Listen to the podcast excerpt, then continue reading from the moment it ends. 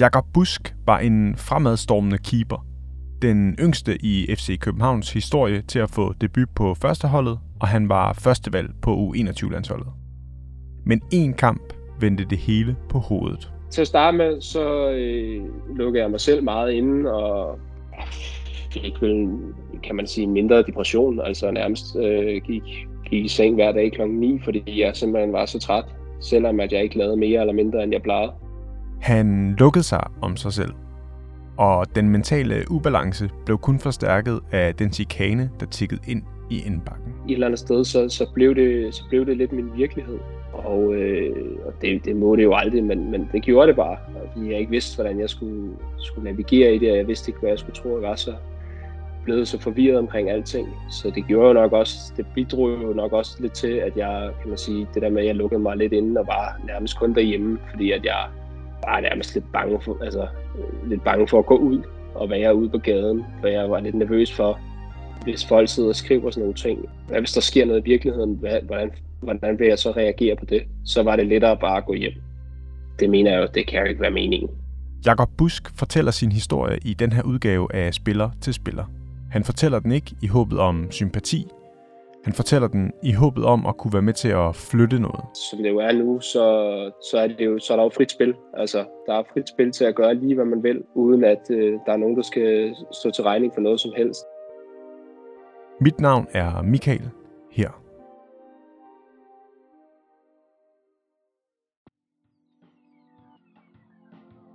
I dag er Jakob Busk 27 år.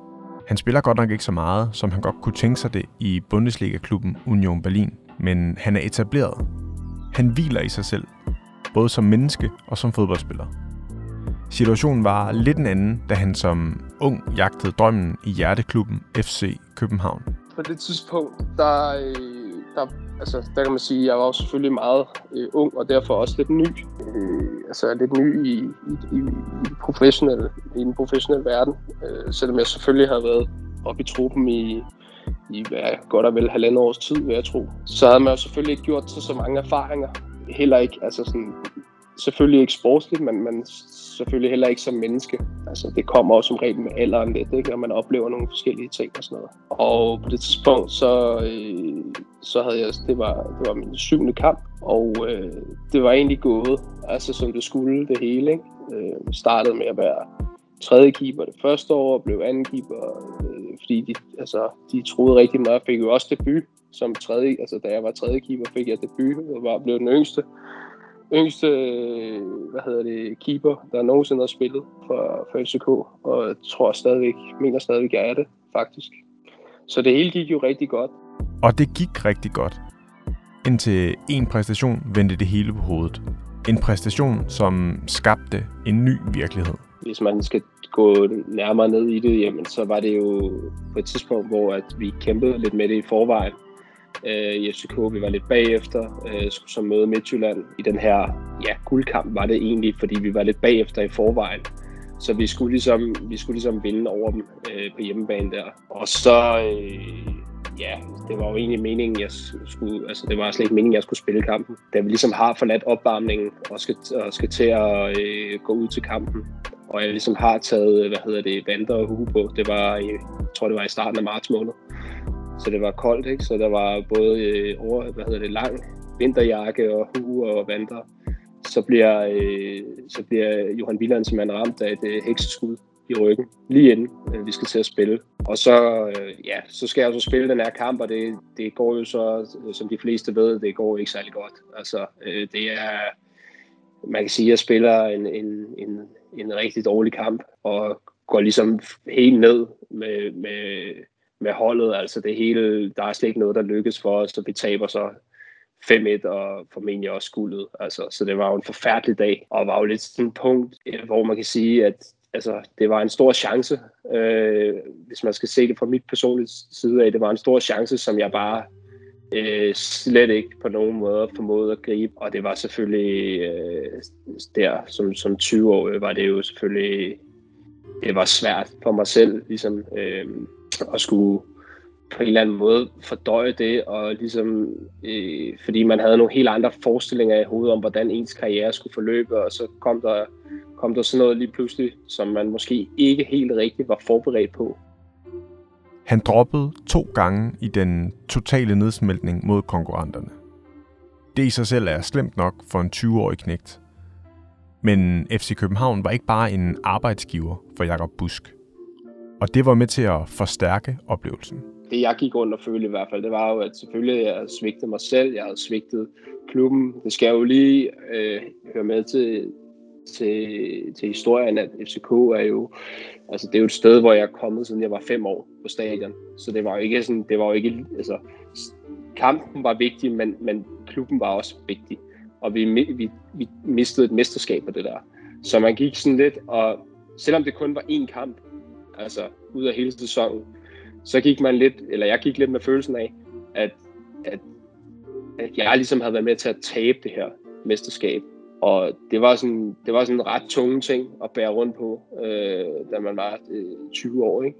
Men det skulle blive endnu værre for Jakob Busk. Lige efter kampen, der kører jeg direkte i landsholdslejren. Jeg var jo også fast, øh, fast mand for 21 landsholdet øh, på det tidspunkt. Øh, og kører så direkte efter kampen, skal møde ind med, med 21 landsholdet op i Farum. Øh, hvor, hvad hedder det, øh, hvor jeg så også får at vide oven på det her, at jeg så ikke skal, skal spille den pågældende kamp om onsdagen, på grund af alt det på styr, der simpelthen var øh, omkring det her. Ikke? Så det vil sige, sådan inden for, for 3-4 dage, så var det, så var det lige pludselig to øh, store skuffelser, som man så der som ung øh, skulle forsøge at navigere i, hvor det hele ligesom var gået rigtig, rigtig godt indtil da. Så det var lidt en ny, ny virkelighed, øh, og man skulle forsøge at navigere i det, og så kan man sige, oven i alt det der, så skulle man så også lige, øh, hvad hedder det, læse, at man skulle svines til øh, det ene og det andet sted. Det var, det var svært, altså som 20-årig, det var det. Jakob Busk blev høvlet ned i pressen. Han blev svinet til i kommentarspor, og i indbakken kom så den digitale chikane. De beskeder, Jakob Busk modtog, er på ingen måde de værste.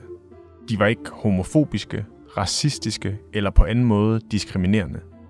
Men det er også fuldstændig ligegyldigt. Dengang, hvor jeg modtog dem, øh, der kan man sige, der var jeg øh, slet ikke parat øh, til at kan man sige, dele, dele det med nogen, eller snakke om det, eller noget som helst. Øh, det, øh, det, det kunne vi sige, det kunne, min, det kunne min skulder nok ikke bære dengang.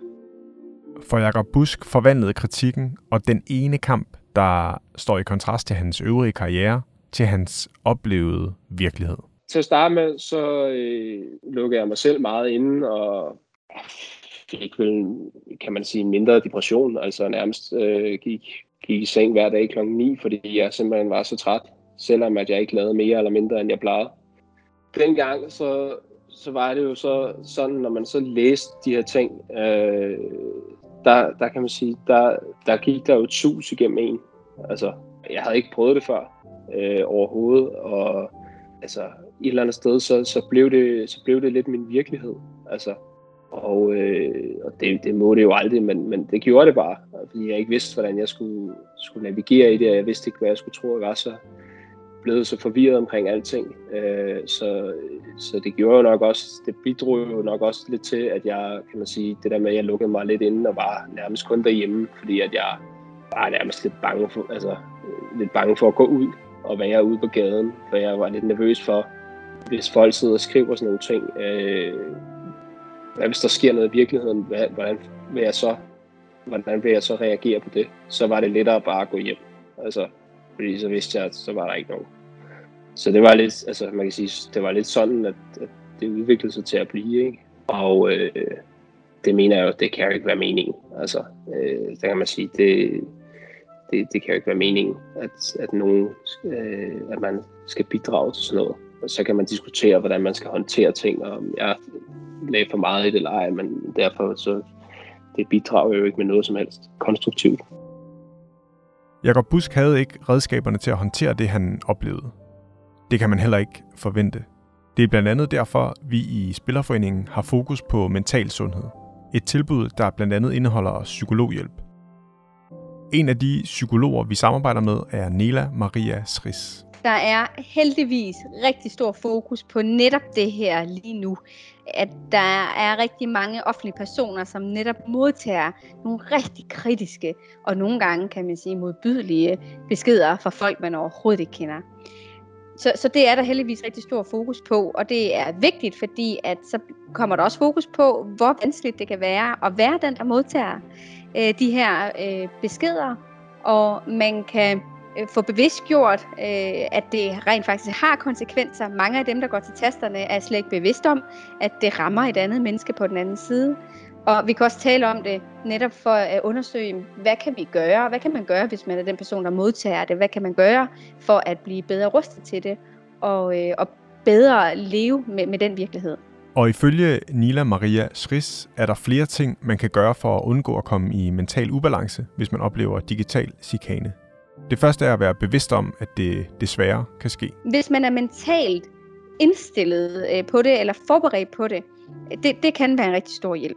Det kan lyde banalt, men et andet godt råd er ikke at opsøge kritikken. Så er der nogen, der, øh, der surfer rundt for at finde de her negative beskeder, der, øh, der kører langt ned i kommentarspor eventuelt, altså på en eller anden måde ikke kan slippe det, og endda også opsøger det.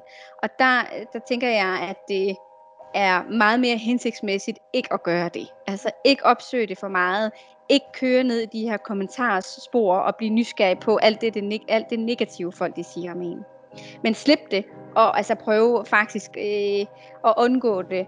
Og så også være bevidst om, at der er nogle situationer i ens liv, hvor det giver mere mening at undgå det end andre. Og så kan det være enormt ensomt at være udsat for digital chikane. Derfor opfordrer Nila Maria Schris til, at man deler sine oplevelser. Det er rigtig vigtigt, at man ikke har tanker om, at det her det skal jeg bare kunne klare. Det er jo bare en del af det, og øh, hvis man er stærk, jamen, så lader man sig jo ikke gå på af det. Jeg synes, det er vigtigt at acceptere, at tillade sig selv at acceptere, at det er hårdt. Det, er, det vil være hårdt for alle mennesker. Og det er vigtigt at få talt med folk om det, så man ikke går alene med det, fordi det kan hobe sig op, og hvis man går alene med det, så får man heller ikke de, de der, den der inspiration, man kan få fra andre mennesker ved at dele det.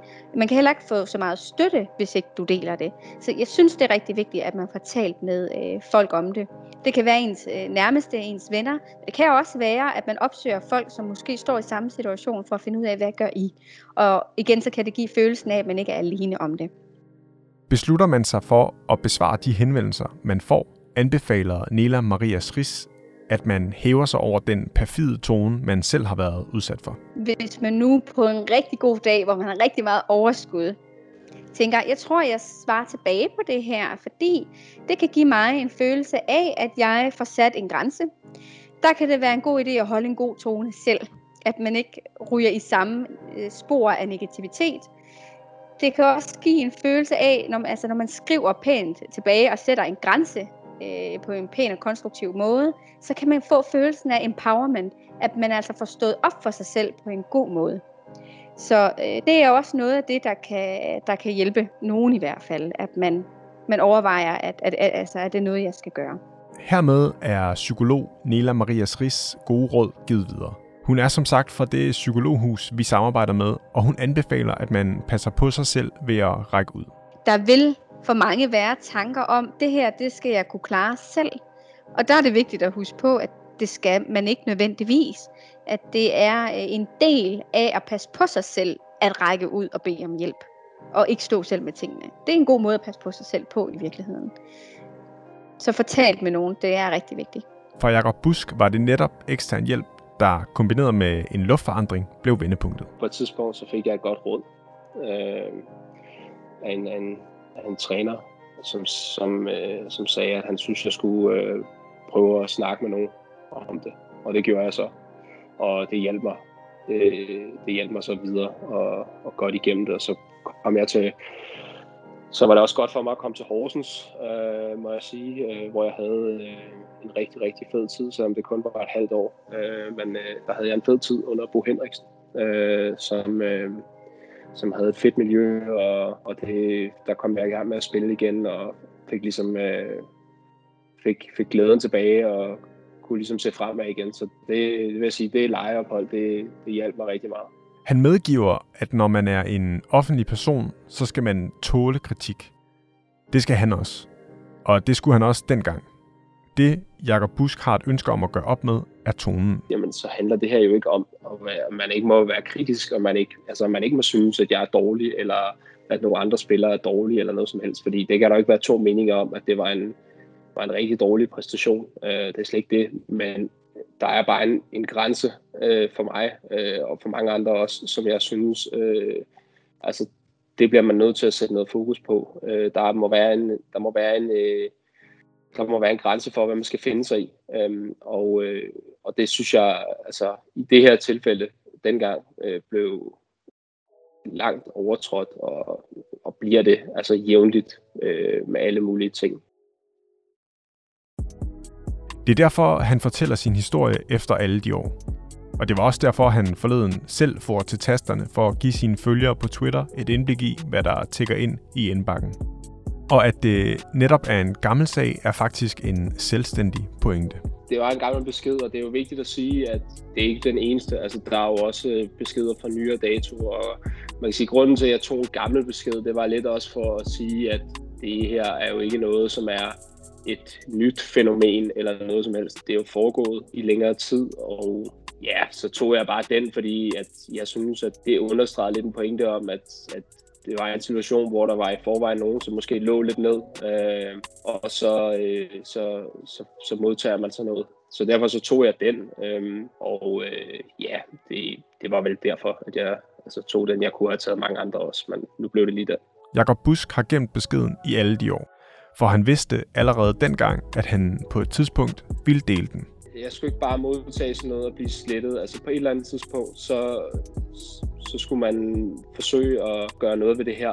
Øh, fordi at, som det jo er nu, så, det, ja, så, er det jo, så er der jo frit spil. Der er frit spil til at gøre lige, hvad man vil. Øh, uden at øh, der er nogen, der skal stå til regning for noget som helst. Og det synes jeg på en eller anden måde altså, er lidt uheldigt. Og ja, det skulle man måske kigge på, om, om man kunne gøre noget i den retning for at undgå det. Altså, jeg ved, at, der, at det er noget, som stort set alle, altså som, som, som er lidt offentligt kendte, kan man sige, de oplever. Om man så er fodboldspiller, eller man er radiovært, eller tv-vært, whatever. Det er noget, som, som de fleste offentlige personer, de, de oplever. Øhm, så derfor så, så, så synes jeg egentlig, at det skal handle mere om det generelle budskab i det her med, at uanset hvad, og, og altså, så, så hører sådan noget her så ikke til. Igen, man kan være uenig, man kan også være kritisk, øh, men, men det skal gøres på en ordentlig måde.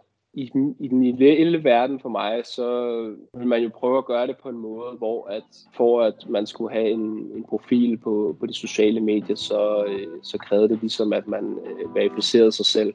Øh, om det så var med nem idé, eller hvad det var, men i hvert fald, at, at for at åbne en profil, eller for at have en profil, så, så, så skal den være verificeret med lige præcis øh, den person, som, som, som den pågældende konto øh, tilhører, fordi det vil, altså, det vil være den ideelle verden, og det vil være meget nemmere så også at skulle stille folk til regnskab, hvis, hvis de overtræder nogle grænser i forhold til, hvad, hvad, hvad der er i orden og hvad der ikke er i orden. Øhm, om det kan lade sig gøre, det må tiden jo vise, men, øh, men det vil i hvert fald være mit bedste forslag til, hvad man kunne gøre for at, for at mindske det og i hvert fald så tage fat om problemerne, fordi lige nu så, så er det jo bare for... Øh, altså, hvis man, en, en, hvis man endelig anmelder noget, så er det jo nærmest umuligt, hvis det er især hvis det er de der falske kontorer, og øh, hvad hedder det, øh, at gøre noget ved det fordi det tager så lang tid at finde folk normalt. Altså hvis man endelig skal gå ind i en efterforskning og sådan noget. Så, altså, så jeg tror, hvis ikke, man, hvis ikke man gør noget, så tror jeg, det bliver rigtig, rigtig svært, hvis det bare bliver en, en dialog, og man forsøger at tale til nogen, så, så tror jeg selvfølgelig, at man også skal kunne fange nogen, som måske lige vil tænke sig om en ekstra gang, inden de lige får trykket selv. Øhm, men jeg, jeg tror, at man skal, man skal have fat i nogle muligheder, hvor man også kan, kan have nogle muligheder for at sanktionere folk simpelthen, hvis øh, der bliver 12 over grænserne. Det vil være mit bedste bud. Ja, Sanka, han, øh, han var ude at sige noget lignende i starten af den her måned, altså at, øh, at han efterspurgte, at der blev slået hårdere ned. Altså at det i virkeligheden det kor, du, øh, du tilslutter dig. Ja, altså det synes jeg, øh, for jeg synes ikke, at der skal være... Jeg synes i princippet ikke, at der skal være andre øh, regler for, hvordan man må opføre sig, øh, bare fordi det er på internettet. Altså, så der, der synes jeg da, at de, de samme regler, jeg synes jo, man skal tale til hinanden på internettet, som man vil tale til hinanden i virkeligheden. Så, så altså, det synes jeg. Øh, jeg synes ikke, at, man, at internettet skal være sådan et frirum, hvor at man kan sidde og skrive hvad som helst til folk uden regning. Altså, det, det synes jeg simpelthen ikke. Øh, lige nu, øh, der, er det, der er det for nemt øh, for folk at slippe afsted med at opføre sig, som de vil. Altså, og det, det synes jeg er ærgerligt. Jakob Busk var udsat for digital chikane som 20-årig, og han har været det lige siden i større eller mindre grad. Og det har hærdet ham og gjort det lettere for ham at håndtere chikanen.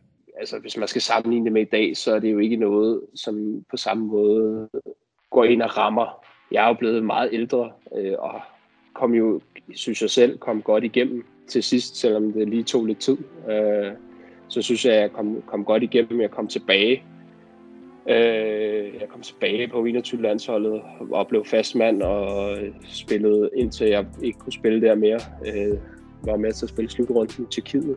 Øh, skiftede til, til tysk fodbold i anden Bundesliga og spillede 57 kampe øh, i anden Bundesliga og er så lige nu i, i Bundesligaen med Union Berlin og synes, jeg har fået selvfølgelig vil jeg vil jeg altid gerne have haft mere. Øh, men jeg synes trods alt, at, at jeg fik, øh, fik vendt det godt og, og kom godt videre. Og, og man kan sige, ikke mindst, så, så var det noget, som da man ligesom var kommet ud af det på den anden side, det var noget, der hærdede en som menneske. Altså, det var det.